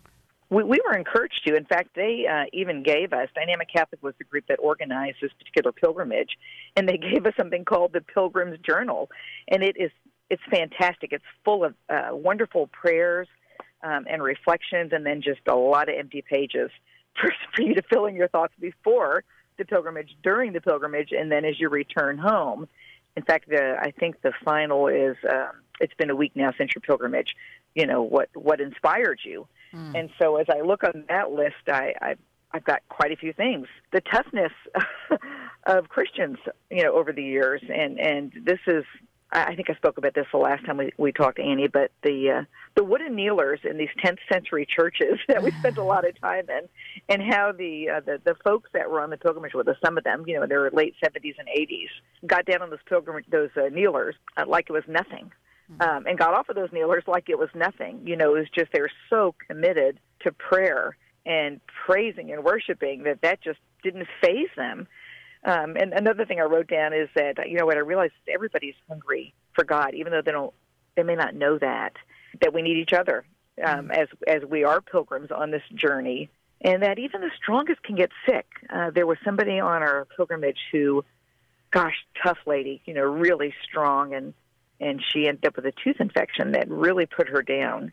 Mm-hmm. Um, it, you know, very disappointing for her, of course, because she had really planned and spent a lot of time getting ready for this pilgrimage, and it came out to be something very different than what she expected. So I could go on and on. I have a whole page full of things that I wrote, but the biggest I think that would be helpful for the listeners is God's always planting seeds in our lives, you know, and it's what are we going to do with those seeds that He's planted, and and He's giving us a chance to plant seeds, I think, in other people's lives. So it's it's reflecting on that. I think that's what my day of, of prayer is going to be is what were those seeds that he planted on my heart and, and one of them is clear that i think i may need to host a pilgrimage because Ooh. i've shared this yeah I've, you know i've shared my experience with so many people and so many people are like I've never even thought about doing anything like that. I would love to do that, but I, you know, I'd, I'd be afraid to go alone, and mm-hmm. so I'm mm-hmm. considering that. Um, but you know, also, what are the, you know, what are the seeds again that that I can um, help nourish? Yeah. In my own life, because I know there's some things I haven't done as a result of the pilgrimage that are on my heart, and uh, I haven't gotten the courage to do them yet. So mm-hmm. I've, got to, I've got to get the courage up, and I think a little need a little more prayer time to get there. Yeah, I'm so glad you're bringing up this idea of seeds because we are in the midst of of readings on Sunday at Mass about the parable of the sower and how the Lord plants seeds and how depending on the fertility of the soil, those seeds could survive and, and thrive and, and really flourish, or or they can be burned up. And I love that you're talking about how we can rely on each other as as members of the body of Christ to help each other till and keep that soil. Can you talk about that just a little bit more? The the importance of having each other, our fellow Christians, on a journey. Yeah, and, and we are on a journey, so that's another big reminder in this wonderful book that we received. You know, talk to a pilgrim or a tourist, mm-hmm. and you know, tourist wants everything to be just right, just as they planned it, just as they imagined it, running around, you know, doing their little trinket shopping and you know, Yep.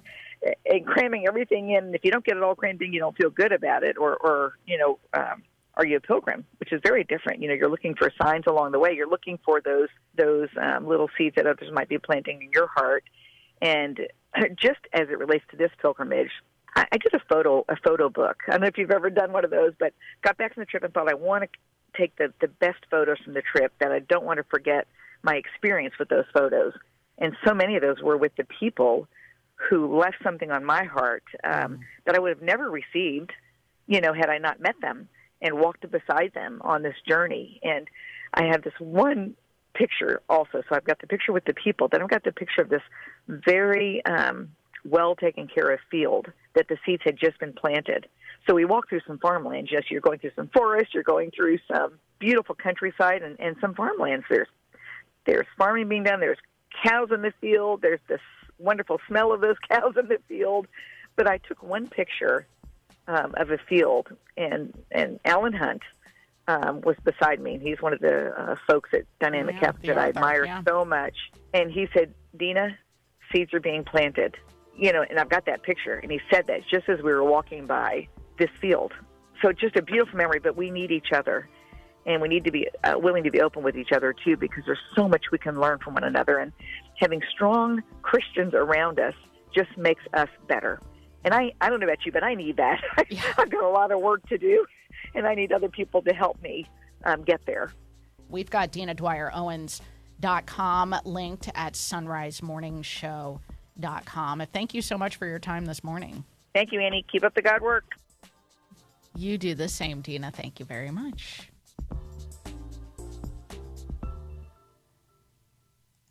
It's half past the hour now on the Sonrise Morning Show. It's time for news.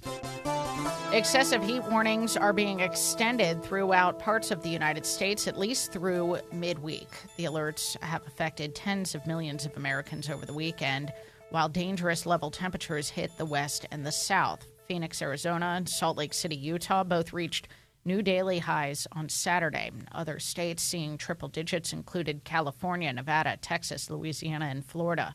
Meanwhile, the heat has also been impacting Europe and Asia, putting the world on track for the hottest month ever recorded. Pope Francis celebrated Mass with some 6,000 elderly yesterday. In his homily, he reflected on the gospel parables in light of the Third World Day for grandparents and the elderly. The Holy Father encouraged the elderly to accept the mystery of life with serenity and patience, to leave judgment to Him, and not to live regretful and remorseful lives. He said, quote, Old age is indeed a blessed time, for it is the season to be reconciled, a time for looking tenderly at the light that has shone despite the shadows, confident in the hope that the good wheat sown by God will prevail over the weeds with which the devil has wanted to plague our hearts. End quote. During his Angelus address yesterday, the Holy Father continued his reflection on the gospel of the wheat and the weeds. From Vatican Radio, Thaddeus Jones reports. The Pope said the Lord describes our world like a large field where God sows wheat and the devil sows weeds. The good and the bad then grow together. Pope said we might be tempted to root out these weeds, but we risk uprooting everything, even hurting the good, in an effort to create a more perfect world. From the field of the world, the Pope then described the field of the heart, where we can actually do some necessary cleanup, also since we can intervene directly. Our heart, the Pope said, is marked by wheat and weeds and is a field of freedom, and therefore it's open and vulnerable and requires constant care of the delicate shoots of goodness while identifying and dealing with the weeds. He said we need to look within ourselves with an examination of conscience to discern the good and evil in order to verify in the light of God what is happening in the field of the heart. Pope then identified a third area called the field of our neighbor, meaning the people in our lives whom we can often judge by focusing only on their weeds rather than challenging ourselves to focus on the good grain that is growing in them and that we can help cultivate. Encouraging everyone to see the beauty of what the Lord has sown in others, our world, and ourselves, the Pope pointed out that this is not a naive exercise, but one a believer must undertake because God, the farmer of the great field of the world, loves to see goodness and to make it grow to make the harvest a feast. The Pope said we should look at our own lives and how to resist the temptation to want to bundle all the grass together with sweeping judgments of others when we should try to see what is good without overlooking their weaknesses. And in conclusion, he said, May the Virgin Mary help us to cultivate patiently what the Lord sows in the fields of life.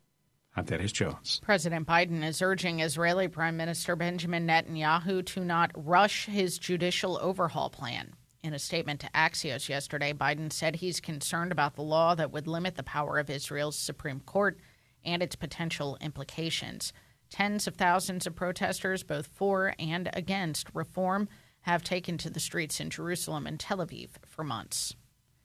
The Patriarch of Baghdad is expressing concern about the Chaldean Catholic Church's property.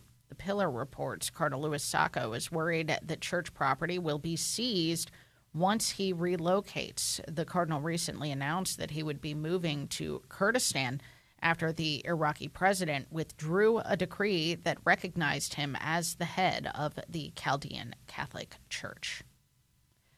The U.S. bishops and the National Catholic Bioethics Center are expressing serious reservations about a proposal to rewrite U.S. law that would expand the definition of brain death in a letter this month, they write that the proposed revision would replace the standard of whole brain death with one of partial brain death. They said there is no compelling evidence to allow someone to be declared legally dead when they are not biologically dead. That's the news. You're listening to the Sonrise Morning Show. It's 35 past the hour.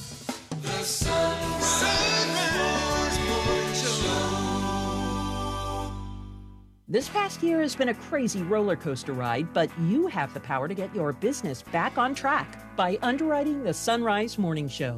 Weekday mornings, your message will reach millions of engaged Catholic listeners across the U.S. and around the globe who want to know more about and support Catholic businesses and organizations. To get national exposure for your business, ministry, or nonprofit on the Sonrise Morning Show, email me, Leah at sacredheartradio.com. That's Leah at sacredheartradio.com. Do you use a single brew coffee maker at your home or in your workplace? The Carmelite monks of Wyoming have single use coffee pods especially for you. Go to the Mystic Monk Coffee site through our site, sonrisemorningshow.com, to browse the monk shot options. When you check out, we'll earn a commission. And why not brew it straight into a Sonrise Morning Show mug or travel mug? You can find those in our online store. Buy a mug and link for some monk shots for your Keurig at sonrisemorningshow.com. The Baltimore Catechism asks, what is the sacrament of penance? Penance is the sacrament in which the sins committed after baptism are forgiven. Other names for it are the sacrament of reconciliation, pointing to the effect of the sacrament, or the sacrament of confession, which describes the action of the person with the sin. But it used to be known as the sacrament of penance, pointing to what we needed to do after sin has been forgiven. Sin is remitted through baptism and yet we still have to perform penance in order to relieve its effects from our soul. Just as if cancer is removed from our bodies by a doctor, we still have to go through the healing process. So, similarly, with the sacrament of penance, our sins are forgiven, and yet penance is still to be done after the sacrament so that we might remove the effects of sin in our lives. Reflecting on the Baltimore Catechism, I'm Dominican Father Ezra Sullivan.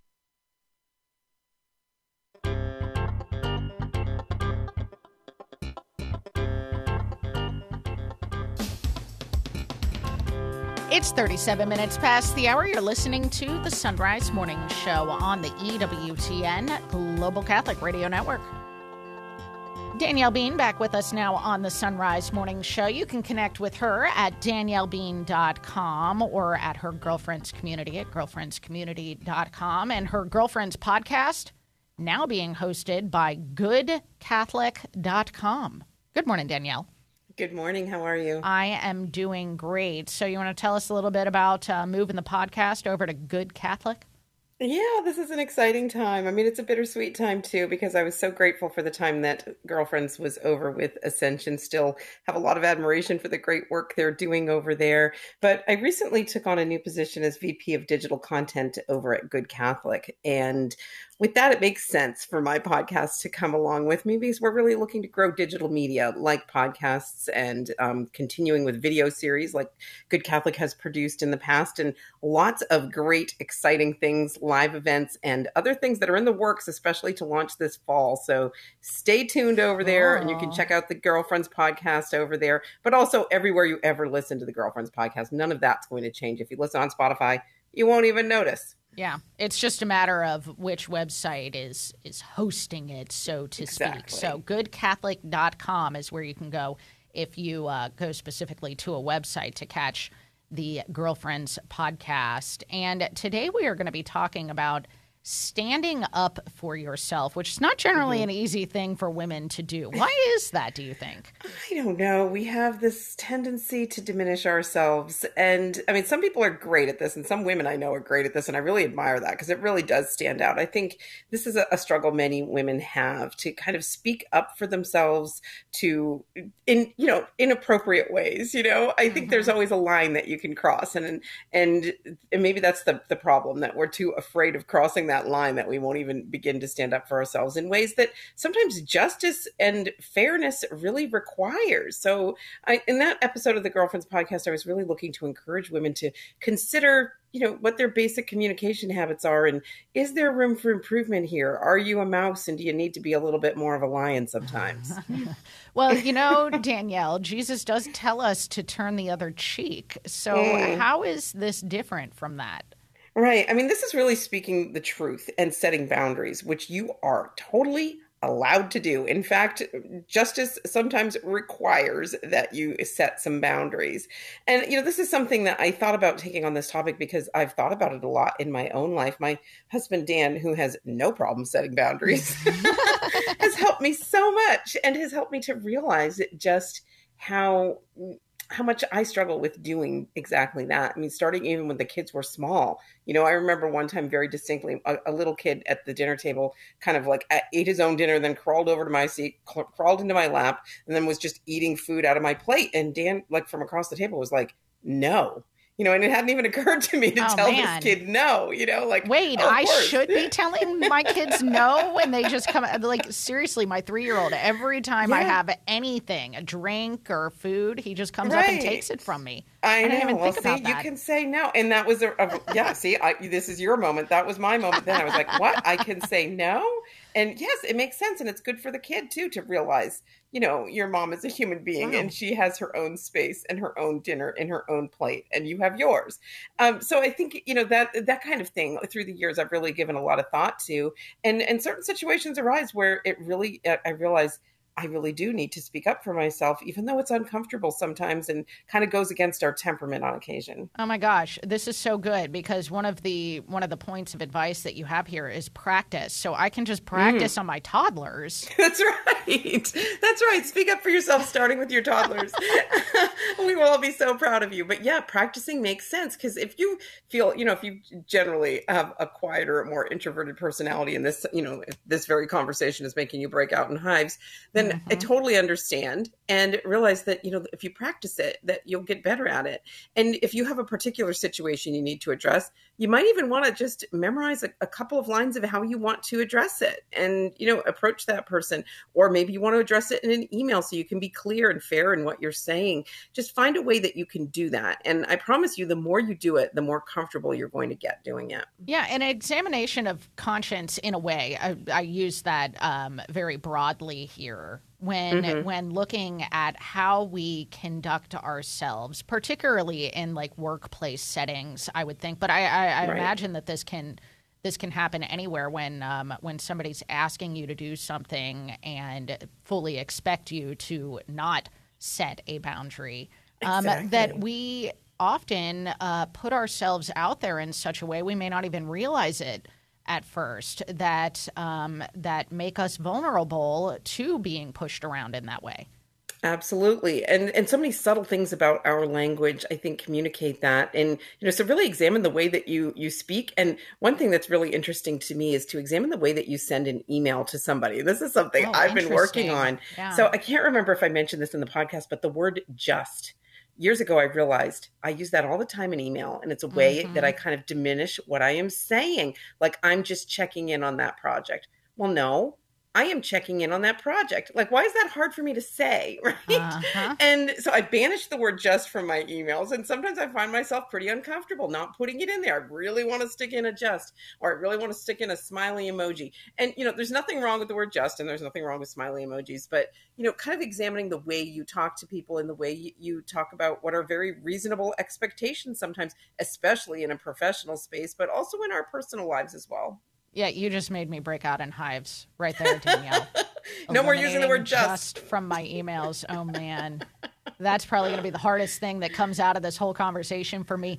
But can you talk about the role of, of prayer in this? Because that's actually probably the, the best place to start when you're trying to Yes. determine if and how you need to stand up for yourself. Absolutely, because we need that kind of clarity, and that comes from God. That comes from being rooted in your identity as a, a daughter of a king, right? So recognize that first and foremost, and then be turning to Him. You know, be praying and building up your relationship with the Lord so that you can have that kind of clarity. Ask for the Holy Spirit to inspire you if there's a particular situation you're grappling with, because sometimes it is like we feel like oh do i do i need to stay silent? Do i need to be humble? Do i need to be accepting and embracing of this suffering? Or do i need to be speaking out? And or maybe that's me being a big jerk or something. And you know you kind of can get all lost in your own head that way. So there's there's no remedy quite like praying for the gift of the holy spirit and asking for that kind of wisdom and judgment clarity and discernment especially if it's a difficult situation you're facing For sure. Thank you so much, Danielle Bean. You can find her girlfriend's podcast and her site linked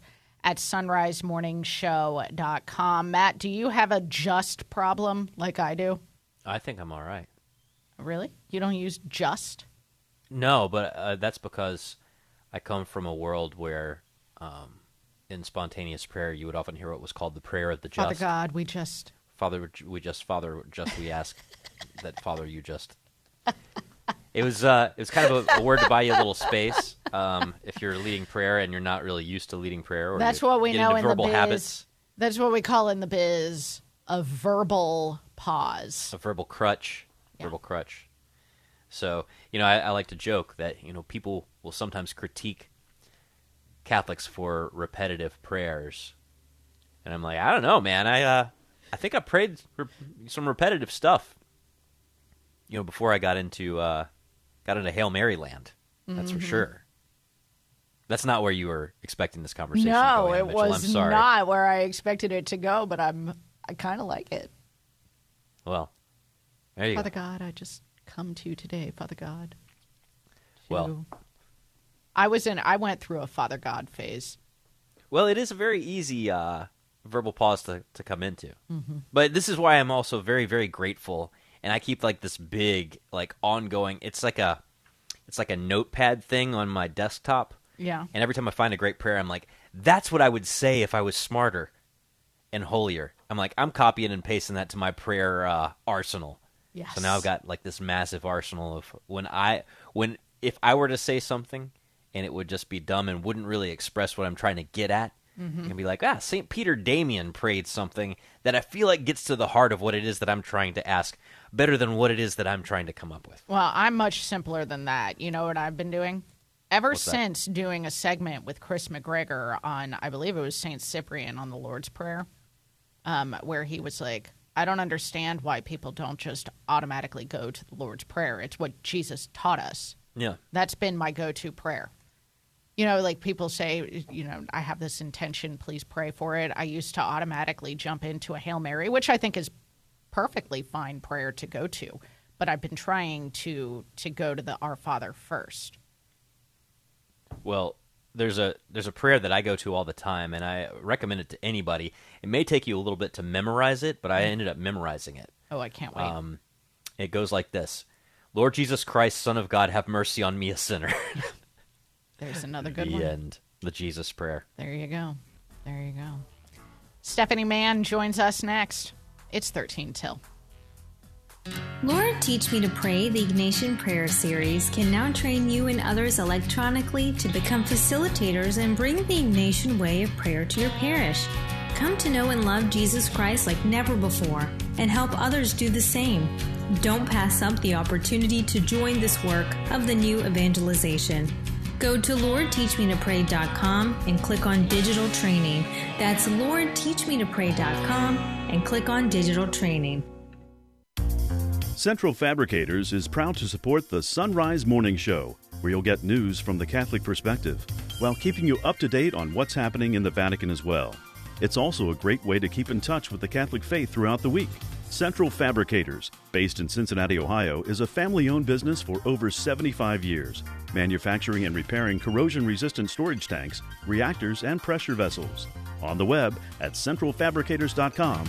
That's centralfabricators.com. Do you use a single brew coffee maker at your home or in your workplace? The Carmelite Monks of Wyoming have single use coffee pods especially for you. Go to the Mystic Monk Coffee site through our site, sonrisemorningshow.com, to browse the monk shot options.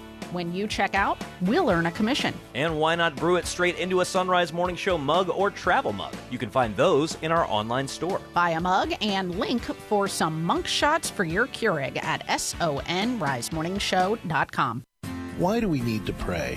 We don't pray because God needs our prayers. We pray because we need God's grace. And every day, when I face the day, I realize I have no idea what I'm doing. and I need God to walk me through my day, step by step, giving me the grace, the counsel, the love, the encouragement that enables me to glorify Him in everything that I do and become the person He wants me to be. Prayer is my lifeline. It's 11 till. Back with us now on the Sonrise Morning Show is Stephanie Mann. You can read her bro- blog, her blog, her blog at supremacyandsurvival.blogspot.com. Stephanie, good morning. Good morning, Anna. And I don't have a brogue either. brog or brog. Brog, brogue, blog. Anyway. You know, it. Uh, I've been trying blog. to pronounce Welsh this morning, so you know I'm getting all of my getting all my letters mixed up here. So uh, yeah, well.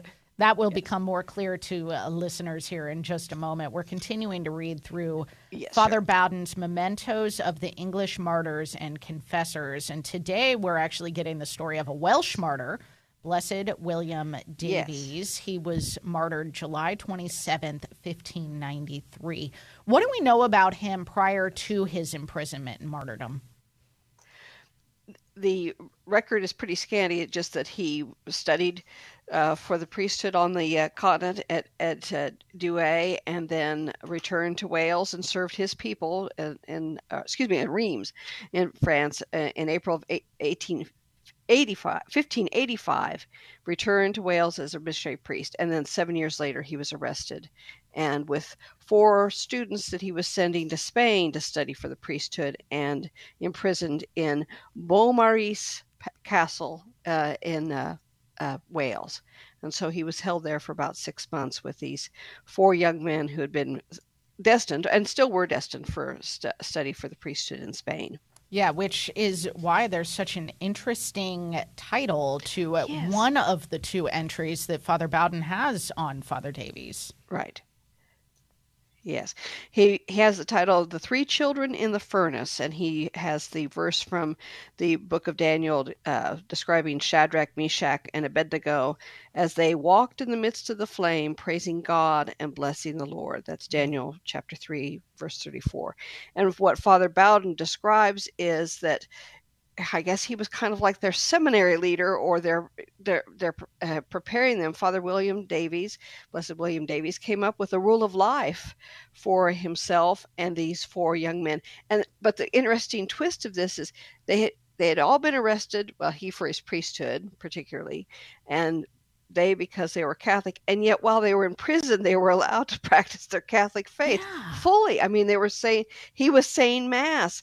They were reading the the uh, uh, the the liturgy of the hours. They were uh, praying the litany of litanies of the saints and the litany of the Blessed Virgin Mary. So they were practicing their Catholic faith so fully while they were being imprisoned because it was against the law to practice their Catholic faith. They were just a, a, a given quite a bit of freedom. Uh, Catholics in the uh, uh, in Wales or in the neighborhood where he, where he was captured and, and, held came to him for counsel and, and confession. Protestant ministers came to debate with him. So it, they, a strange way, while they were in prison, they were very free to practice their faith. So he organized a day where they would begin first thing in the morning at 4 a.m. with some oh. meditation, and then they had mass. Uh, they uh, sang the uh, O Sacrum Convivium, chanted it, uh, had time for reading and prayers. He counseled them, he gave them instruction. Uh, they read the the imitation of Christ. They prayed the rosary, the litany of the Blessed Virgin Mary, the litany of the saints every day. They went to confession twice a week, and wow, wow, there's wow. a point that that makes that they uh, received Holy Communion every Sunday, which was kind of unusual in that time. Sometimes laity did not receive Holy Communion, but they were sem- basically preparing to sem- seminary. So yes, a very detailed horarium for uh, young men in prison. Yeah, I was going to say how how is it that we know all of this? It's because um, these young men who were with him actually survived, correct? Yes, he was con- he was condemned to death. They were condemned to uh, imprisonment for life. They basically trying to make sure they didn't go to mm-hmm. Spain to study, but uh, at least one of them we know escaped and reached Spain, went to the bishop there, and explained all this detail to him. And and that bishop uh, documented it in his own book about the uh, persecution. His name was uh, Bishop Yepes, and he wrote it about it in his history, uh, Historia Particular de la Persecution en Inglaterra, which mm. I think is more French than German uh, than Spanish. But anyway, my pronunciation.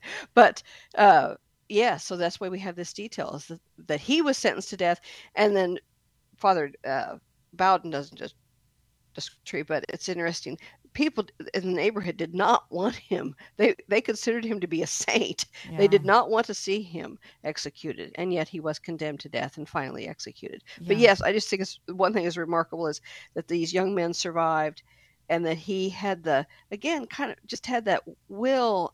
Uh, with these martyrs, just always impress me, and I think they do you and everyone who reads about them.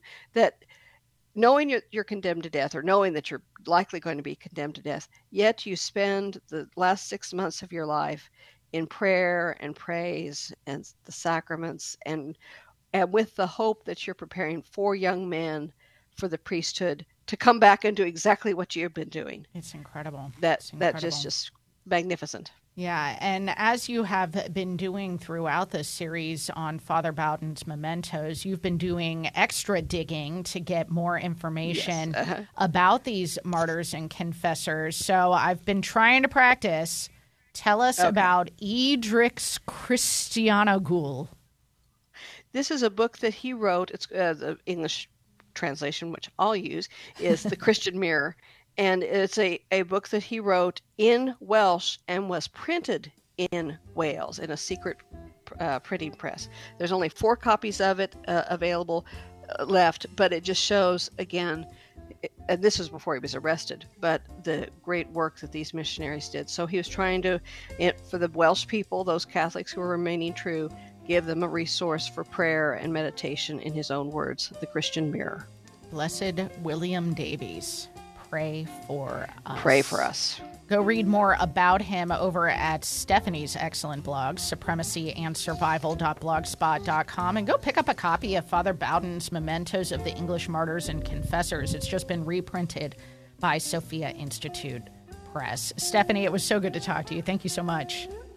Yes, thank you. God bless you. Thank you. You too, Stephanie. Thanks. All right, that'll do it for this national edition of the Sonrise Morning Show. May God bless you and keep you and grant you his peace.